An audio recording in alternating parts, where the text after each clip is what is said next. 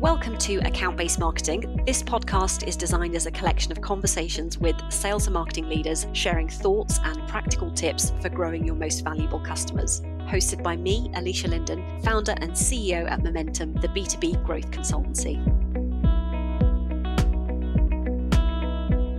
Welcome to this episode of Account Based Marketing. This is part two of two from our live event in November, where we launched wave three of the Momentum Customer Buying Index. During this recording, we're joined by our expert panel, Cyberfort Group's CTO, Andy Simpson Pirri, and Microsoft's Director of Strategic Account Marketing, Keith Prangenhofer, together with our Group Consulting Director, Guy Phillips, and facilitated by our very own Will Nichols to kick us off. Hello, everybody. Thanks very much for coming, and great to be here with you again. So, um, lots of fantastic learnings and findings from this round of, of the data. We're going to have a Q&A session now with our panelists just to really dig into some of those um, findings, find out what's resonating, get some insights and, and build on, on some of the themes that, that Robert's just taken us through. So we'll be doing that for about 20 minutes or so. Thank you for everyone that's submitted questions through the um, live Q&A, live chat facility. And please feel free to keep adding questions as we go. Uh, I'll keep an eye on those and do my best to pose those to the panelists um, as we go through the next 20 minutes. But before we get going with the questions, I just want to introduce the panel to you. So we have Andy from um, Cyberfort Group. I'll, I'll, ask Andy to introduce himself in a second. Uh, we have um, Keith from Microsoft. And so before we get going with the Q&A, if we could just um, turn to Andy, Keith, just to introduce themselves very briefly and uh, just give us a sense of, of, your role and background, that'd be fantastic. So um, if we start off with Andy, that'd be great. Brilliant. Thanks, Will. Hi, guys. Andy Simpson Pirri. So I am the group CTO for Cyberfort.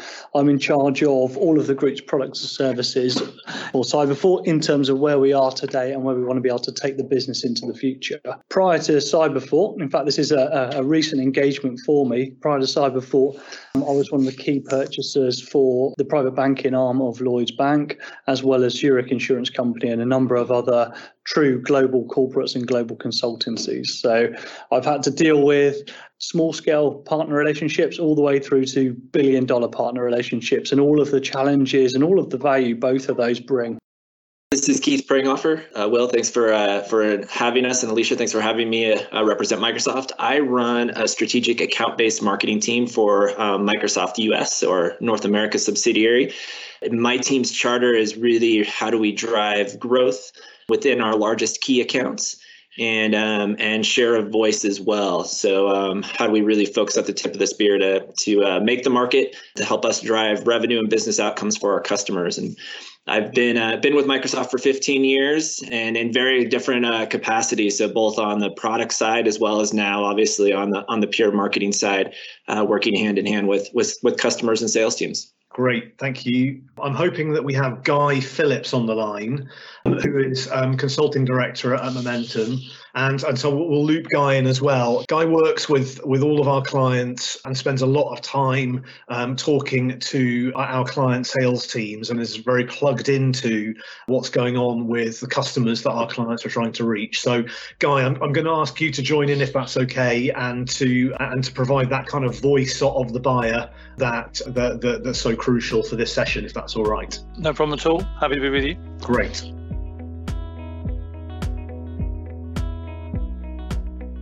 So um, let's get into the questions then. Th- thanks for sending some through, guys, on, on the chat. I think we should start with with this kind of insight around you know the, the past six to eight months creating a, a group of distressed buyers. Um, and I might just start by asking you, Andy, do you think of yourself as a distressed buyer? Luckily, no. but I have worked with with partners that have experienced some of the frustrations that that, that you've talked about, and um, that a number of us are, are thinking about in the background.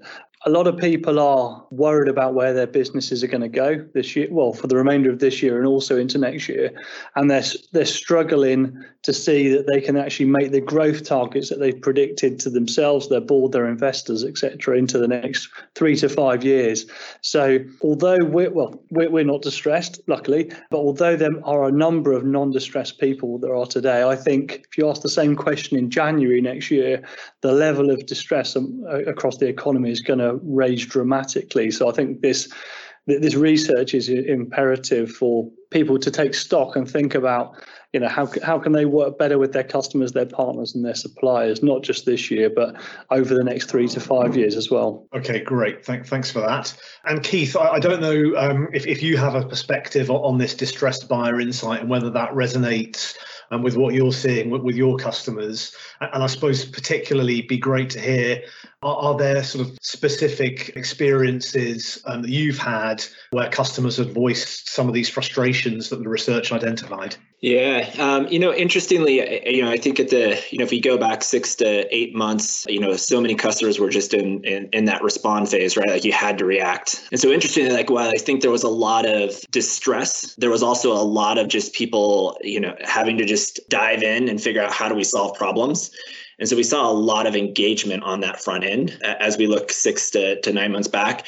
And so I don't, you know, it's interesting. I think uh, Andy's to Andy's point, I think we'll start to see some of that distress build. And I think more so, I, I don't know if I'd even frame it in terms of distress, in terms, but rather like where am I going to put my focused investments as I look at recovering and reimagining the business? And I think you know there does become stress in terms of all right which you know which vendors am i going to go with? Where am i going to go put maybe my limited capital investment um, that i know i'm going to have into the next year? So i think we're starting to see some of that but it pop up more i would almost say a little bit more of a positive in terms of it's not just hey like being reactive but it's like where am i going to go put that investment choice? What are the solutions and capabilities i need to build?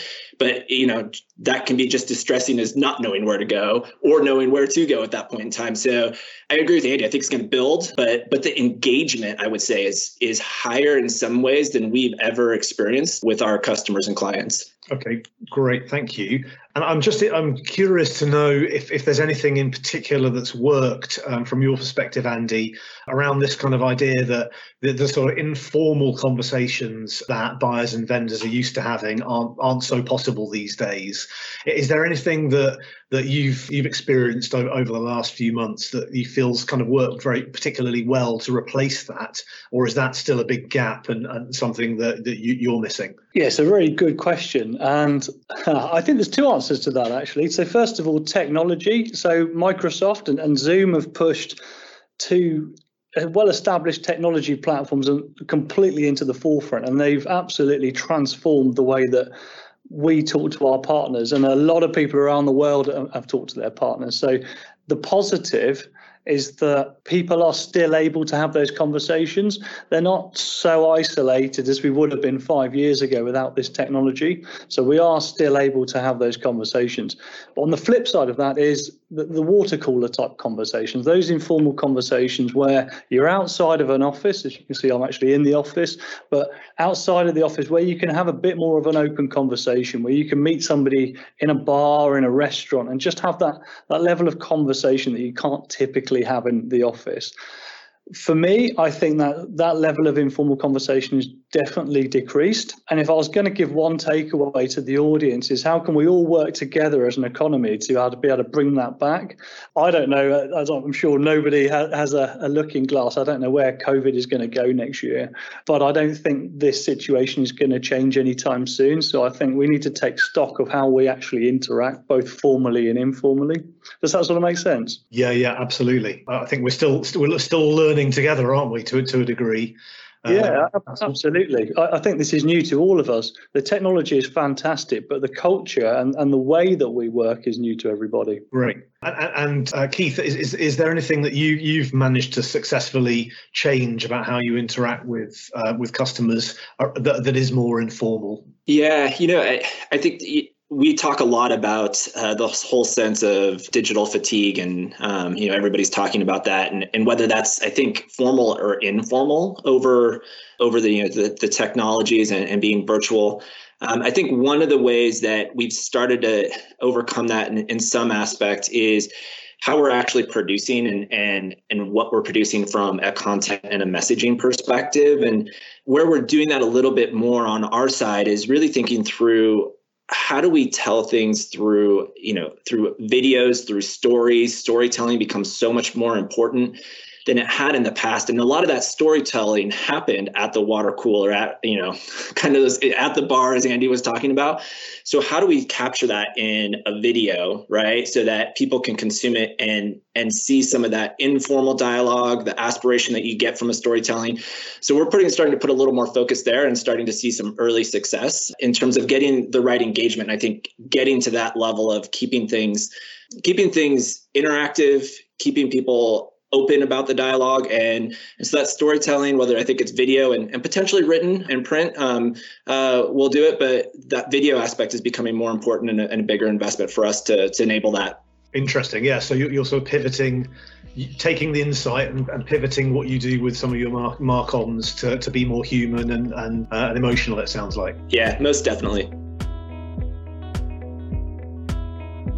Thanks, guys. Well, look, I think lo- love to just to change tack a little bit now and and and uh, and, and, change change the the theme of these these questions to, to talk about the, the, the point about insight that, that Robert took us through. And um, Guy, I'm going to bring you in at this point, if that's okay, and I'll ask you a very tricky question, which is if you could give us a sense of why you think it is that why it's a problem that vendors have less insight than they did previously? Thanks for throwing me the tricky question, Will. Yeah, I think the um, well, I, in a way, I think it's related to what we've just been discussing. I think the the great thing about those water cooler chats were that that that a, that a sales individual would be able to actually interrogate the customer and actually get that insight and get that kind of information in a very informal way.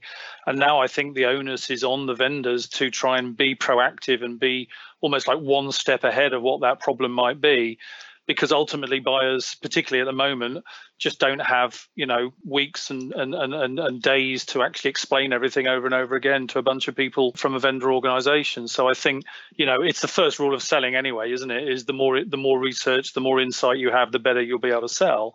But i think the onus is on us to be even sharper in that now than we ever have been before. Great. And, and andy do you, do you have a perspective on that? Uh, uh, have you had any experiences where um, a vendor has just really been off the pace when it comes to understanding your business and and lacking in insight insight and that's affected the, the conversation you've had with them. Yeah, absolutely. So I think there's two examples of that. So the first is established partners.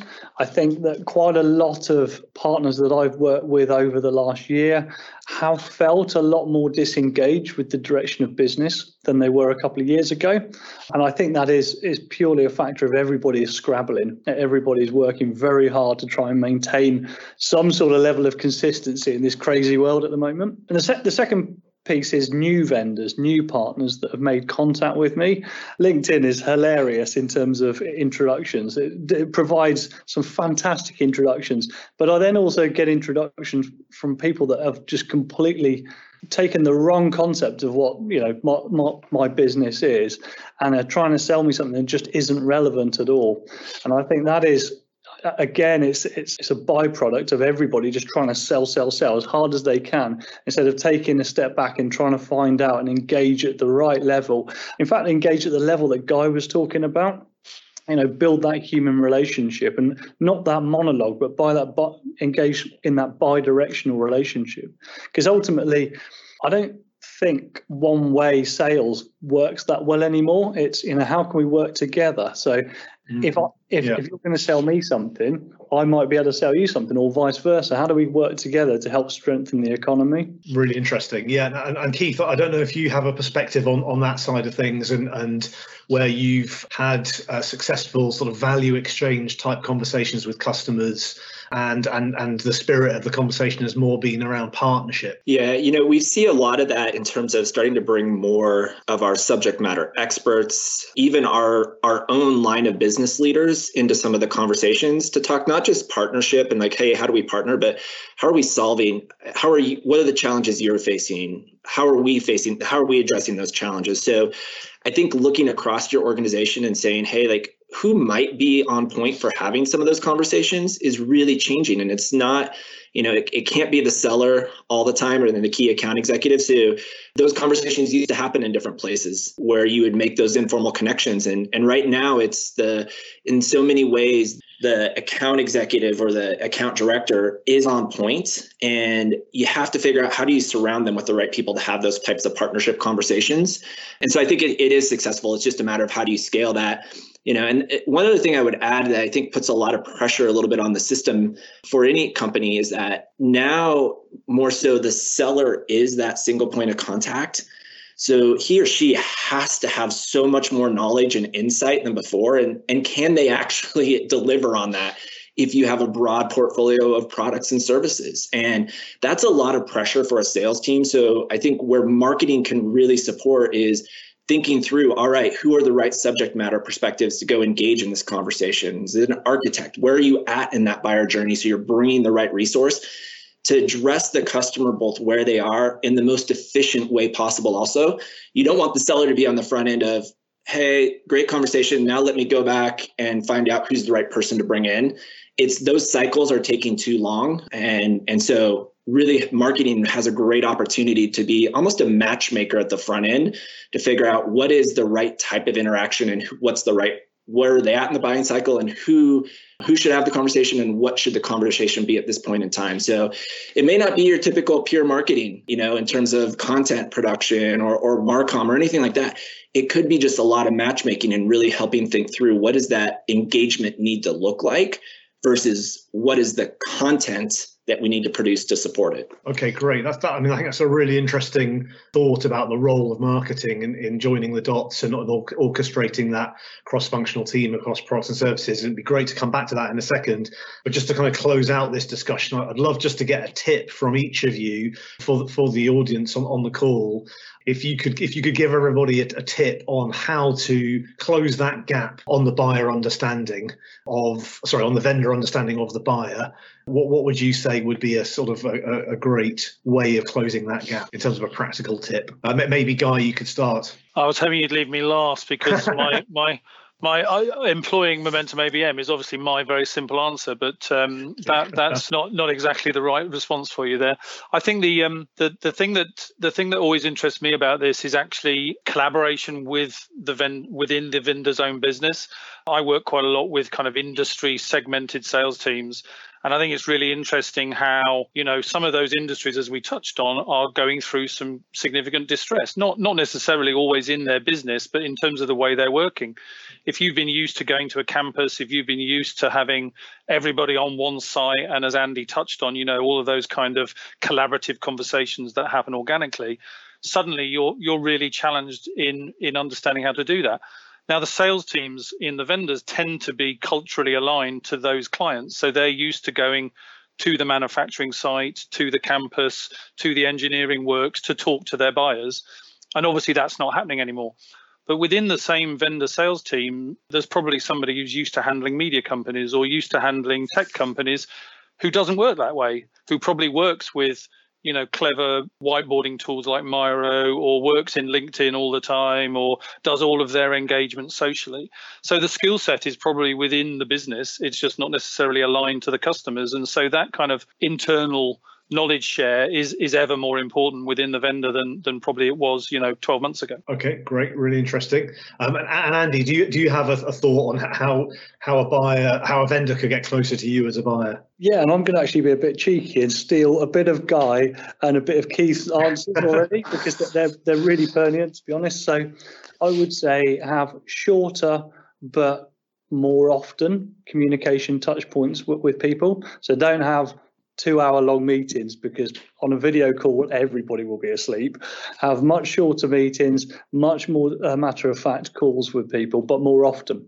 Try and facilitate those more informal calls. Instead of scheduling a call pick up the phone and you know, try and have more informal touch points. As keith said focus a lot more on changing the content and changing the delivery methods of that content. So video is very key. You can get a huge amount of information across extremely quickly with video, do that. Uh, and I, I, won't repeat what Guy just said, but um, the last point was um, exactly what just what he just articulated. Great, thank you. And, and, Keith, t- a tip from you, if you will.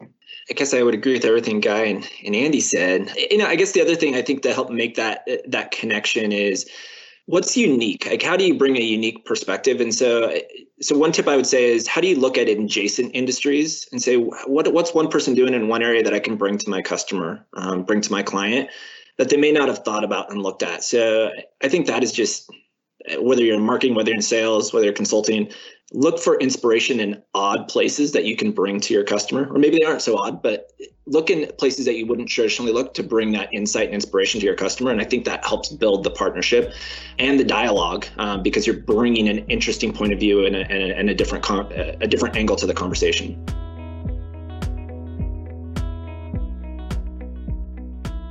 So I'm really enjoying this, guys. Thank you very much for your, for your um, great answer so far. I just want to just come back to that um, thought about cross-functional cross-fertilization and, and having um, giving the buyer a joined-up experience and, and, making sure that that happens. And then let's let's move on to talk about content because there have been quite a few good questions about that come through on the Q and A, um, and I'm conscious that time is whizzing by. So just quickly, just coming back to that that cross-functional point, do, do you guys have a view on uh, on on on that? And I know Keith, you've spoken about it already, but may, maybe Andy, you could talk a little bit around are, are there things that you guys do successfully at Cyberfort to make sure that you're you're joined up internally and could could vendors be learning from you about how how they how you manage that? Fantastic plug for cyberfort thank you. I think internally what we've done that worked work very well and this is, internally is a plug for microsoft actually is we before coronavirus actually happened we invested massively in, in a technology refresh. And we invested massively in changing the culture to to move to more of a virtual type culture where you could work anywhere, anytime, using anything but be proactive along those sides. So we started to foster those conversations. And as a result of doing that, we've had a lot more impromptu meetings and a lot more knowledge shares across the group. So we, we hold strategy leadership team meetings, which don't just include the strategic leaders and it don't just include the exec or the senior leadership team now. We try to include everybody in the business in those meetings. And the reason isn't simply to waste people's time, it's to get cross-fertilization because both Keith and Guy have mentioned mention this is somebody over there might know something about a certain industry that I don't know, for example. And if you have those short conversations, you can gain that knowledge and actually work together to be able to foster a better relationship with that partner. Great. Thank you. Um, and, and, Guy, I know you mentioned just a second ago that you know you work with a lot of, of clients who have um, you know, complicated internal structures and, and silos and so on. Do you have a view on on what's what what connects those silos up most effectively? I, I think it's it's uh, ostensibly what we've been discussing, uh, and and you know, communication is nearly always the word that gets thrown around when a company is struggling. Bad communication is what everybody usually focuses on, but you know that that sense of breaking down silos, breaking down those kind of functional little roadblocks is all about good communication. And I think, I, to steal now a little bit from Andy, I think that kind of proactive short communication you know ha- having something that's really pithy that you know your colleagues can help with and i think you know keith will have experienced this just having a sales and marketing team talking to each other once twice a week about the issues of what's going on and how they can fix them you know those little those little check-ins are just so much more valid now than they you know than they ever were before because we don't I was thinking about this the other day. We don't overhear conversations anymore, do we? You know, when you're in an office, you overhear stuff now you're not overhearing it. So so how do you make sure that you can check in on what everybody else is doing? And i think that communication just has to be stepped up. Okay great thanks Okay, look, I'd love just to spend a bit of time talking about um, content and and and what you guys have seen as, as working most effectively throughout this time. And there's two particular areas um, I'd love to just to focus on based on some of the, the questions that have coming through. The first question is just about the frequency of contact and communication. It seems clear from the research that you know that, that buyers are looking for more frequent um, comms.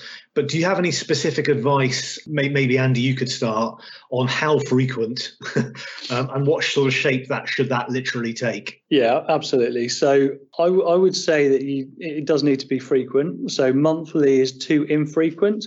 I would say weekly is probably good, but if you just spam somebody with general information every week, they're, they're just going to either put you in the junk box or um, they'll just tune out to it, which is essentially what happened to generic webinars back in May. I don't know if people noticed this, but there seemed to be a proliferation of tens of thousands of webinars appearing all over the place for generic topics and people just tune off and, and stop joining them. So I think more frequent communication, but tailored to that specific customer. So it, let's say you've got five customers in five different industries. Don't release one communication for everybody because that's not going to work. Tailor five different communications that make sense and actually get to the point of what the what those customers are looking for. I know what, what's their what's their current pain, what's their current challenge, what, what are they, where are they looking to innovate, where are they looking to change? Everybody's looking for the next step up next year. How can their partners work with them on that? So those communications need to be targeted, but also you know be frequent so you're not forgotten about in that midst of you know technology communication overflow that we're all sitting in today. Okay, great, thank you. And, and personalization and, and, creating relevance through that, that is another big theme that came through from, from the findings. I, I, don't know, Keith, if, if you have a perspective on on what what level of personalization is the right level. What what do you, in your experience, are buyers expecting? Are there kind of optimum levels of personalization? Gosh, yeah, you know, I think eh, you know you can you can go to either extreme. You can go to the point of you know personalizing down to the level of the insight and what you're communicating is it accurate in the eyes of the customer so you try to get so personalized that when it lands it actually lands flat because you don't know as much as you really think you know yeah. um, about the customer so you know what we look at it like from a personalization is uh, you know how do we align around the either beyond industry but what is the specific use case or scenario and really try to then personalize down to that level but in, the context of, the client or the customer, but really thinking about it use case scenario and not going any deeper than that in terms of personalization. You know, partially because one, like you may be really off, or you actually may send the customer down the wrong path in terms of the conversation that they want to have. And just interesting, I'll share is we started to have some conversations around supply chain with a large, uh, a global company with their supply chain leadership. And ultimately the conversation ended up going down a completely different path in terms of where they wanted to focus. Now we entered the conversation at a high enough level that we were able to then adapt and move forward and now we're driving outcomes in a different completely different space than you would have thought that the solution would have gone so i think that's where it's it's the balance of don't get so far you know over over your head that what you communicate is so narrow and specific that there's no opportunity to have that collaboration um, and that open dialogue because you've kind of painted yourself into a box or a corner because you've gotten so focused. Okay, so um, last question from me then, because we're heading to the top of the hour, and and this is I think this has come through on the Q and A, and I think it's a really interesting one to close on, which is a very personal one, which is where are you guys um, turning to for help and advice at this time? Are you getting help from your peer network? Are you attending events? What what sort of are the are the most important relationships to you in this um, time that we're in? And uh, if, if, each of you could just just give, give me a, a thought on that, that'd be fantastic. So maybe starting uh, with you, Andy. Yeah. And it, you're right, it's, it's very personal, and I'm sure all of our opinions will, will actually vastly differ on this one. But for, for me, it's the peer network being able to reach out to these trusted contacts that I've known for weeks, months, and years, and actually just having formal sounding block conversations. You know, this has happened. What do you think about this? Or I'm experiencing this. What should I do? And just have an open, honest conversation with them. So, de- so definitely my peer network. How about you, Keith? Yeah, I mean, I'd second definitely peer network. Um, the other uh, place though is relationships with people in the same field doing the same thing, but that I do not even have a have an existing relationship with, and learning from what they are doing. So it's almost, I guess, it's a new peer network, not established relationships, but new ones. I'm finding that there's much more open dialogue, and I'm learning a lot more from from those folks than than sometimes I am from my existing relationships, and maybe that's because they're already established but uh, new people to talk with um, within the same uh, same industry or, or, trying to solve the same cha- challenges. Great, thank you. And Guy. A, composite of the two, actually. So uh, I, I, do my best not to stay in too much of a bubble and talk to people who are doing the same thing as me all the time. So getting out and talking to people in you know different industries in different sectors. Obviously friends of mine in, in my peer network but people who maybe not doing exactly the same sort of thing as i am just so i can get that kind of wider perspective. Great. Thank you very much. Well look unfortunately we're out of time uh, on the q&a thank you very much uh, andy keith and guy. Really appreciate you joining us and giving us your insight. Uh, and i'm handing back to alicia now uh, just to close out the session. Thanks very much guys. That was a fascinating discussion. Lots of fresh perspective there, there. and i think for, for me on the data that there's a big contradiction here that your accounts are keener to hear from you than ever before, but they don't want to be sold and marketed to. And I just thought we'd finish on a quick recap of some of the, the actions that, that Robert shared. When you're thinking about your marketing and sales planning for your key accounts, don't just shout louder. Think about value over volume for the sake of it, but keep it focused on the customer. Second thing that uh, Robert touched on, and, and, we haven't talked too much about, is is this idea of innovation. Many of the accounts industries we all know are shifting faster at a rate faster than they've ever done before. How, how can you be inserting yourself in that innovation uh, conversation? And I think we're, we're, we've all been focused on the here and now. That has been been lost a little bit, but your accounts are definitely wanting to hear hear more about that. And then this third idea of making sure that you're adapting, flexing your marketing strategy depending on where your accounts are. And we've talked a little bit about this distressed buyer concept, but not, not all companies have adapted to this way of working. Fourth takeaway, I think the panel have, have touched on this quite a bit. This is it's not about a, a one-sided conversation. Uh, make sure that when you're thinking about your marketing activities, your sales activities it, it is a dance with your accounts. It has to be a continuous dialogue not not just a one-sided um, either communication or, or campaign activity and then the fifth and final point um, we, have touched on quite a bit. Know, custom content still playing uh, a central role. Keep keep it front front and center. Fantastic discussion. I'm just going to finish on what's happening next. Um, we will be sharing a full report based on everything you've heard in the coming days, uh, so that be made available to everybody that's attended and be published on our website wearemomentum.com. The second thing that uh, we've made available is using the data as a pattern. We've essentially got a benchmarking tool where we can take in your key and strategic accounts and tell you you which accounts are most likely to be in that distressed category and how it should inform your strategy. So if that's something you want to take up, happy to pick that up in a separate discussion, uh, look at your account list and, and run it through the tool. And then the third thing that was hugely valued after the June wave uh, that we shared was this kind of deeper dive into the data, but also what can it mean in terms of some of the actions that you're doing and, and how can it shift your sales and marketing strategy. So um, having a, a separate deep dive planning session is something that we, we did over the summer and, and we're doing um, over the coming month and a half. So please get in touch with, with any of those actions. We're here and available. And thank you for joining us today. Thanks so much to our panelists for sharing their expert insights. Visit We Are Momentum to download the latest report and also see details of our up and coming events. And I'll see you next time. This podcast is brought to you by Momentum, the B2B growth consultancy and pioneers of account based marketing. You can learn more at wearemomentum.com.